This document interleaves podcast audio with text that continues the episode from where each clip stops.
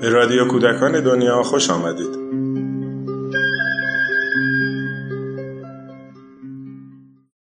سلام. رویکردهای آموزشی متنوعی در سراسر دنیا کار آموزش کودکان رو پیش می‌برند. هر یک از این رویکردها ریشه در یک فلسفه فکری و یک نوع نگاه به دنیا داره. الگوهای آموزشی مختلفی هم برای اجرای این رویکردهای متنوع به وجود اومدن یکی از اهداف مؤسسه پژوهشی کودکان دنیا نشان دادن و شناسوندن این تنوع به جامعه آموزشی کشوره در همین راستا در رادیو کودکان دنیا سراغ کارشناسان مختلف رفتیم تا روایت خودشون رو از یک الگوی آموزشی بیان کنند. این برنامه ها رو با الگوی آموزشی رجیو امیلیا آغاز می‌کنم. خانم بطول فتولا مدرس رویکردهای آموزشی و کارشناس ارشد آموزش پیش از دبستان در دو قسمت به بررسی الگوی آموزشی رجیو امیلیا می‌پردازد.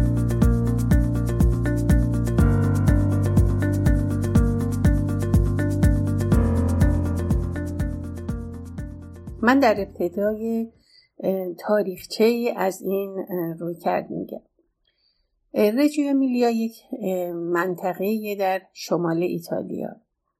منطقه که مردمان خیلی مهربان و آزادمنشی داره.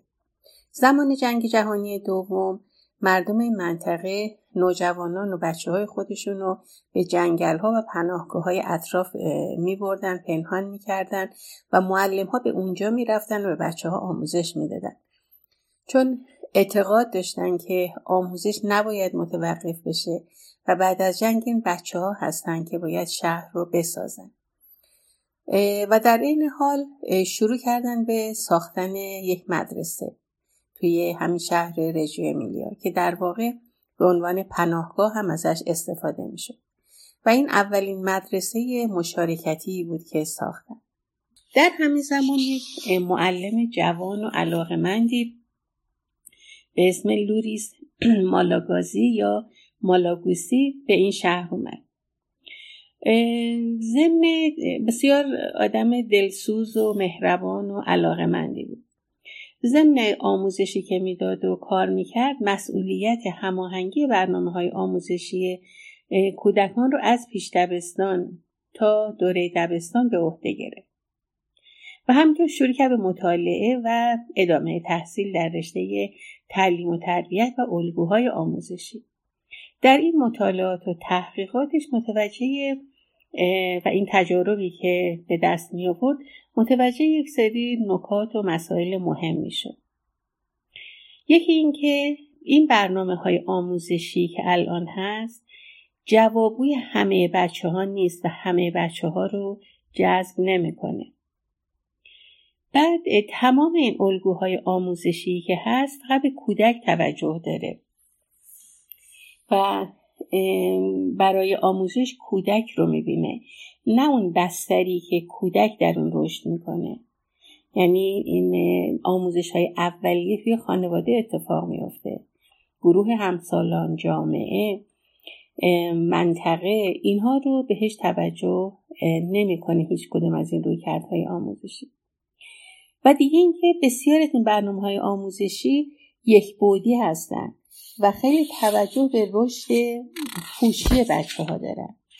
یعنی اینکه به ریاضی و خواندن و نوشتن اهمیت میدن البته الان در خیلی از کشورها همین اعتقاد هست و حتی در کشور خودمون. و کسی که نمره ریاضیش خوب میشه اعتقاد دارن که باهوشه و برعکس. حالا یک سوال من اینجا مطرح می‌کنم که شاید خیلی به این رویکرد حالا ربطی هم نداشته باشه. و این هستش که آیا عملیات ریاضی هست که اهمیت داره یا تفکر ریاضی؟ ما در مدارسمون کدوم یکی رو داریم آموزش میدیم؟ این خیلی جای بحث داره که این عملیات و فرمول ها که بچه ها یاد می‌گیرن چقدر ایجاد تفکر در بچه ها می‌کنه بریم سر بحث همین نظری که نکاتی که مالا گازی بهش توجه کرده بود این بود که خب اینجا رشد عاطفی اجتماعی رشد کلامی حرکت و ورزش بچه ها و اون فضای آموزشی و بقیه اینها رو هیچ توجهی بهش نشده. بعد از باز تحقیقات و مطالعات اومد یک سری نکاتی رو مطرح کرد که اینها شد زیربنای یک رویکرد آموزشی جدید که اسم همون شهر رژیو امیدیا رو روش گذاشت.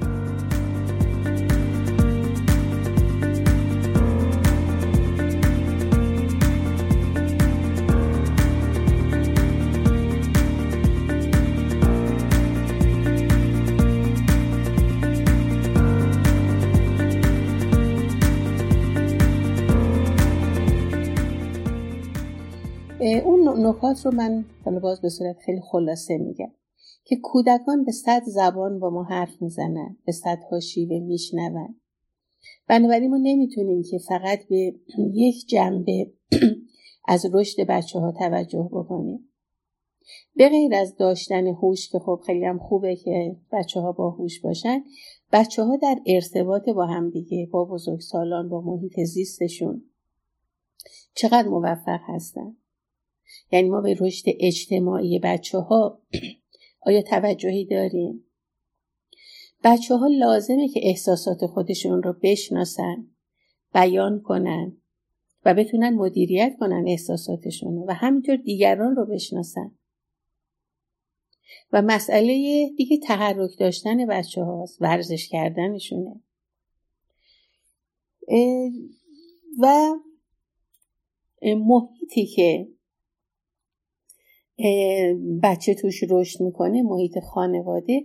خیلی از این یادگیری ها در محیط خانه اتفاق میافته. چقدر ما به خانواده محله و منطقه توجه می‌کنیم.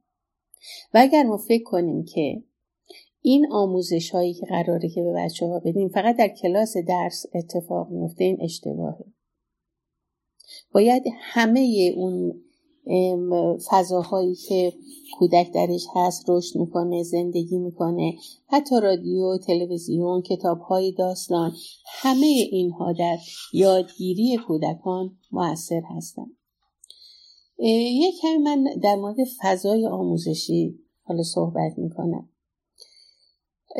فضای آموزشی که این روی کرد داره یه مقدار فضای متفاوتیه در واقع. ساختمون و ساختار کلاس ها و فضاهایی که وجود داره. یکی اینکه و خیلی این رو اهمیت میدن بهش که همه اینها در یادگیری بچه ها موثر هست. این فضا و ساختمونه که مربوط میشه به این روی کرد یک فضای روی جایی رو داره به اسم پیازار که یک فضای مثل یک سالن بزرگی که خیلی از کارهای عمومی نمایشاشون فعالیتاشون رو بچه ها اونجا انجام میدن. یک تعدادی آتلیه یا کارگاه اونجا وجود داره که آزمایش و فعالیتاشون رو اونجا انجام میدن. که توی این کارگاه ها منابع فراوانی اونجا هست ابزار هست مواد بازیافتی مواد طبیعی همه اینا هست که بچه ها میرن اونجا فعالیت می‌کنن. آشپزخانه که نقش بسیار مهمی داره. اتاق غذاخوری حیات و همه این فضاها برای بچه ها استفاده میشه. این که من گفتم که آشپزخانه نقش مهمی داره بچه ها میرن توی آشپزخونه همون فرمی که آشپزها هستن. یعنی کلاه می‌ذارن سرشون کلاه اندازه که سن خودشون هست جستشون هست روپوش میپوشن و با لباس همون مخصوص شروع می‌کنن به کمک کردن و یک سری کارهایی رو اونجا انجام دادن و به نوعی آشپزی کردن. فضا طوری هستش که اونجا تمام فضاها بیشتر فضاها به وسیله پنجره های شیشه ای از هم جدا میشه. کمتر دیوار هست. و بچه ها وقتی که در حتی کلاس خودشون هستن می‌تونن که از این شیشه ها ببینن که تو آشپزخونه چه اتفاقی میفته یا در فضاهای دیگه. در واقع اون ارتباط بچه ها با اون دیوارهای گلی و چیز اینها ارتباط ها با هم دیگه قطع نمیشه. زمان غذا خوردن بچه ها باز کمک می‌کنن. یعنی میز رو بچه ها میچینن رو میزی میندازن پشقاب قاشق کارد چنگال لیوان همه اینها رو رو میز می‌ذارن. حتی میز رو تزیین می‌کنن. گل می‌ذارن گلدون می‌ذارن. و اون غذاها رو توی یک چرخ می‌ذارن یک چرخ مخصوص که میارن. هر روز یکی از بچه ها در هر سنی از سنی که بچه می‌تونه که راه بره میرن کمک می‌کنن و به همراه یک فرد بزرگتر این چرخ رو حل میدن و غذا رو میارن. در واقع همه جا بچه ها ارتباط دارن و در درگیر هستن و همکاری می‌کنن. بچه ها رو ازشون می‌پرسن که چقدر حتی بچه یک ساله رو می‌پرسن که چقدر غذا می‌خوای؟ حالا اون نمی‌تونه بگه من چقدر می‌خوام. ولی حالا بچه که یه ذره مثلا می‌تونه اگر حرف بزنه مثلا میگه زیاد یا ممکنه بگه کم. ولی به هر حال این سوال میشه بعد غذا رو براشون میریزن که به اون اندازه که خودشون لازم می‌دونن برای بچه تو ظرفشون میریزن. حیات هم یک بخش بزرگی هستش که هر وقت طوری هست که بچه ها هر وقت بخوان بتونن که دسترسی داشته باشن. در واقع میگن حیات کلاس درس بدون سقفه. تو حیات نقاشی می‌کنن تو حیات فعالیت های مختلف بازی می‌کنن کارهای زیادی رو توی حیات بچه ها انجام میدن و به راحتی خودشون می‌تونن تردد بکنن برن تو حیات و بیان. و بچههایی که یه مقدار کوچیکتر هستن با این پنجره های قدی بلندی که هست به راحتی می‌تونن از توی کلاس که هستن فضاهای بیرون رو ببینن یکی از چیزهایی که خیلی توی این روکرد مهمه نور هست و اون سایه‌ای که توسط این نور ایجاد میشه. هم از این آتلیه ها و کارگاه هایی رو دارن که این نور رو بچه ها می‌تونن این فعالیت ها رو انجام بدن و هم توی کلاس ها هست. یه سری ریسه هایی هستش که این لامپ های ریز توش هست که خیلی در واقع کموات و بی خطره اینها رو برای حتی بچه های خیلی کوچیک اینا جلو بچه ها هست بازی می‌کنن یا پروژکتوری که توی کلاس هست. و میز نور. میز نوری که بچه می‌تونه بیاد روش نقاشی بکنه و از اون زیر که نور میاد اون برای بچه جالبه. وقتی که یا یک سری فعالیت هایی رو انجام میدن. توی بیشتر کلاساشون هست و توی آتلیه ها چیزهایی رو کاردستی هایی رو روی اون میز درست می‌کنن. این پنجره های بلند باعث میشه که از نور طبیعی بیشتر استفاده بکنن. و خیلی یادگیری در اینجا اتفاق میافته که سایه چجوری ایجاد میشه و چطور در ساعتهای مختلف این سایه تغییر می‌کنه. چرا تغییر می‌کنه؟ چرا گاهی سایه کوتاه سایه یک چیز مشخص مثلا یک لیوان سایش در ساعتهای مختلف یه موقع باریک و بلنده یه موقع کوتاه یه موقع فرق می‌کنه در اندازه های مختلف و توجه بچه ها رو به اینها جلب می‌کنه. و آینه که توی کلاس ها تو فضاهای مختلف آینه روی دیوار نصب شده. بچه ها هنگام بازی کردن می‌تونن خودشون رو توی آینه ببینن و خیلی ارتباط برقرار می‌کنن با تصاویر خودشون.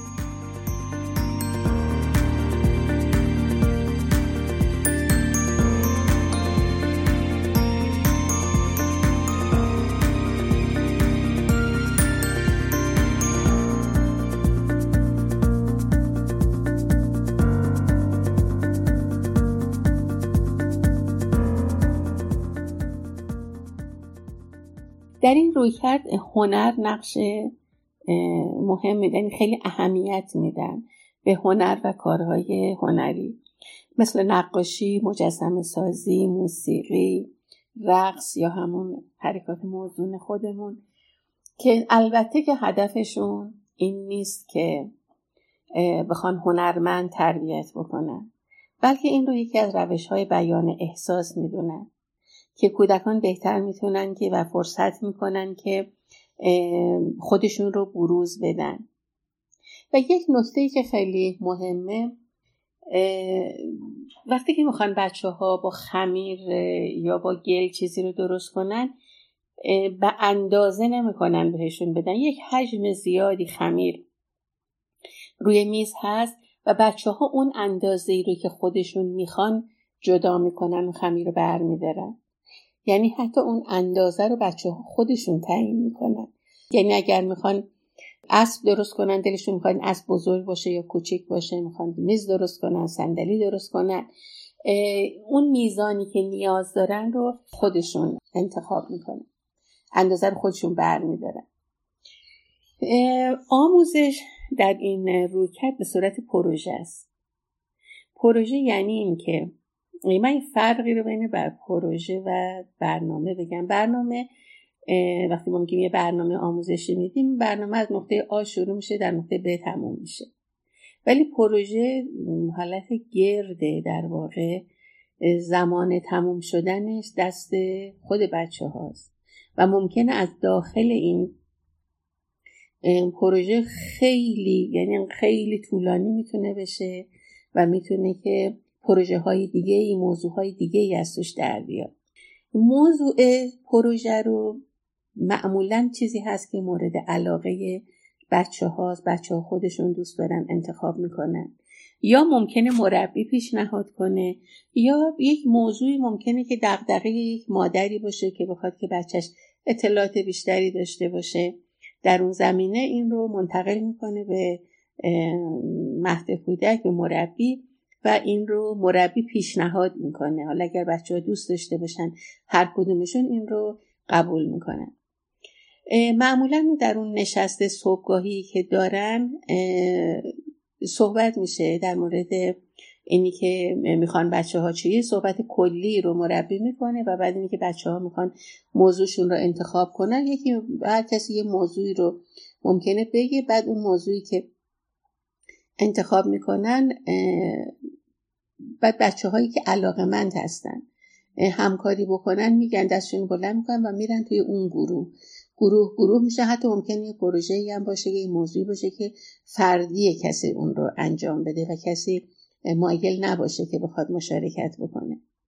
و بچه ها میرن با هم تصمیم می‌گیرن که حالا در مورد این پروژه می‌خوان چه کار کنن. میرن صحبت می‌کنن و ابزار و وسایل و لوازمی که نیاز دارن رو میرن یا خودشون تو این آتلیه ها برمیدارن یا از مربی می‌گیرن. و اگر راهنمایی بخوان باز به مربی مراجعه می‌کنن. مثلا فرض بگیرید که یک کسی انتخاب می‌کنه در مورد فوتبال می‌خواد که یک کاری رو انجام بده. مربی برای اینکه هدایت در واقع مربی تسهیلگر هدایتگره. مثلا سوال می‌کنه خب می‌دونیم تیم فوتبال چند تا بازیکن داره؟ غیر از اون بازیکنها دیگه کیا هستن؟ مثلا میگن که خب دروازه اون چند تا دروازه‌بان می‌خواد؟ خب دخترها هم می‌تونن دروازه‌بان بشن. یه سری سوالای اینطوری مطرح می‌کنه اون تعداد انتخاب میشه. بعد میگن که ما می‌خوایم اصلا الان یه مسابقه فوتبال ببینیم و مربی براشون یه فیلمی از فوتبال می‌ذاره فوتبال واقعی. بچه ها می‌بینن. بعد میگن خب ما می‌خوایم یه سری خودمون فوتبالیست با خمیر درست کنیم. بعد میگن می‌خوایم دروازه‌بان درست کنیم. کارهای مختلفی که خودشون به فکرشون می‌رسه اینها رو میرن انجام میدن.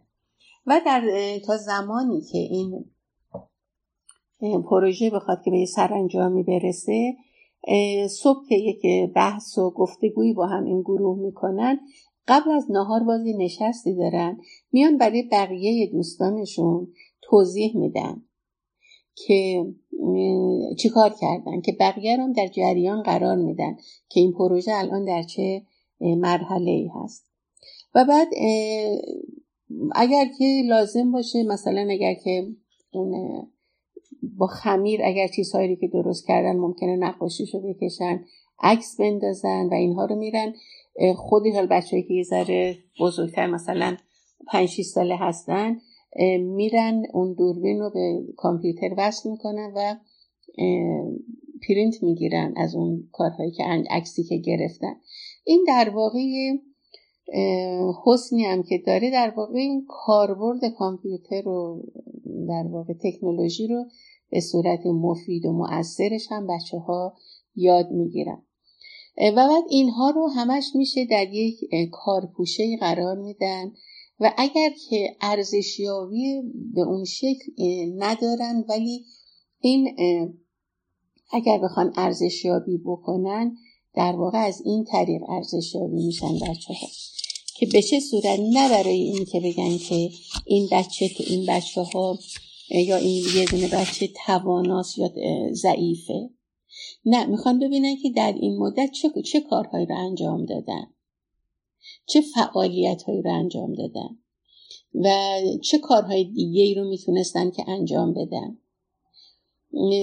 اصلا هدف این نیستش که قوی و ضعیف در این ارزشیابی انجام بدن. ممکنه گاهی خانواده ها بیان و بخوان که پرونده بچه رو ببینن که خب بچه من چیکار کرده. و مهم و اون چیزی که اهمیت داره فعال بودن یا فعال نبودن بچه هاست فرایند کار براشون اهمیت داره نه نتیجه کار. ممکنه که خیلی بچه ها فعالیت هم بکنن, بکنن و به نتیجه نرسیده باشه. از نظر اونها این خیلی اهمیت نداره. اون فرایند و فعال بودن کار هستش که اهمیت داره.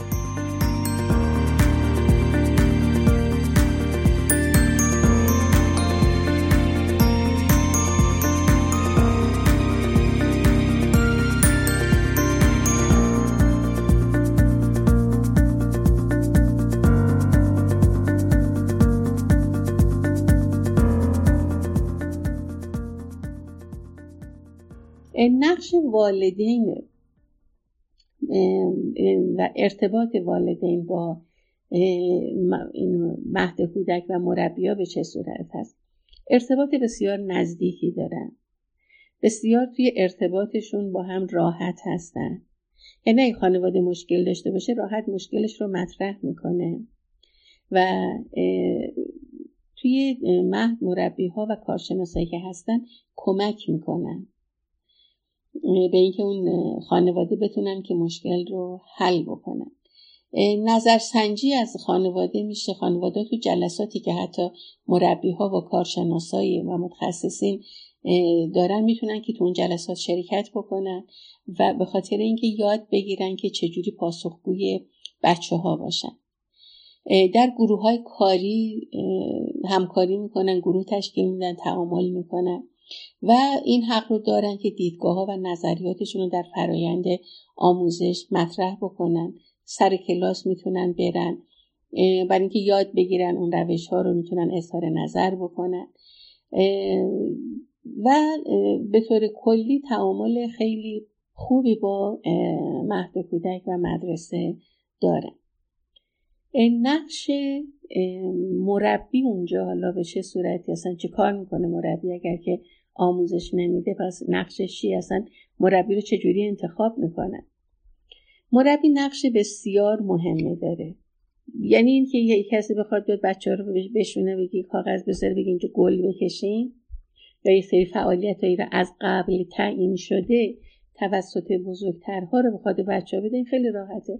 خب بچه ساکت بشین این گل رو بکشین و این تایید بازی کنین ولی اصلا این نیست. یکی از انتخاب مربیشون به چه صورت هست؟ این هستش که اینا حداقل باید لیسانس داشته باشن. یک آزمون می‌گیرن. بعد از اونهایی که تو آزمون قبول میشن در خود این دوره هایی که می‌ذارن دوره های رجیو رو شرکت می‌کنن و بعد در کنار دسته یک مربی با تجربه کار می‌کنن. بعد از یه مدتی که کار کردن در واقع می‌تونن که به تنهایی یک کلاس رو بهش میسپرن با ارزیابی که می‌کنن می‌تونن کلاس بهش بسپرن نقش مربی چیه؟ مربی بچه ها رو می‌بینه نگاه می‌کنه. در واقع بیشتر ثبت می‌کنه مشاهده می‌کنه. مشاهداتش رو ثبت می‌کنه. و بعد اینی که بچه این بچه الان فعالیت کرده تو این زمینه تو این زمینه فعالیت نکرده کجا قوی تره کجا نیست. همه اینها هم باز من تاکید می‌کنم. اونها اصلا نمی‌خوان ببینن کی ضعیفه کی قویه. می‌خوام ببینن کجا می‌تونن برنامه ریزی های مناسبی برای بچه ها انجام بدن. تمام این مشاهدات و ثبت مشاهداتشون بر این هستش که برنامه بهتری رو برای بچه ها به وجود بیارن. در واقع شرایط یادگیری بهتری رو برای بچه ها تدارک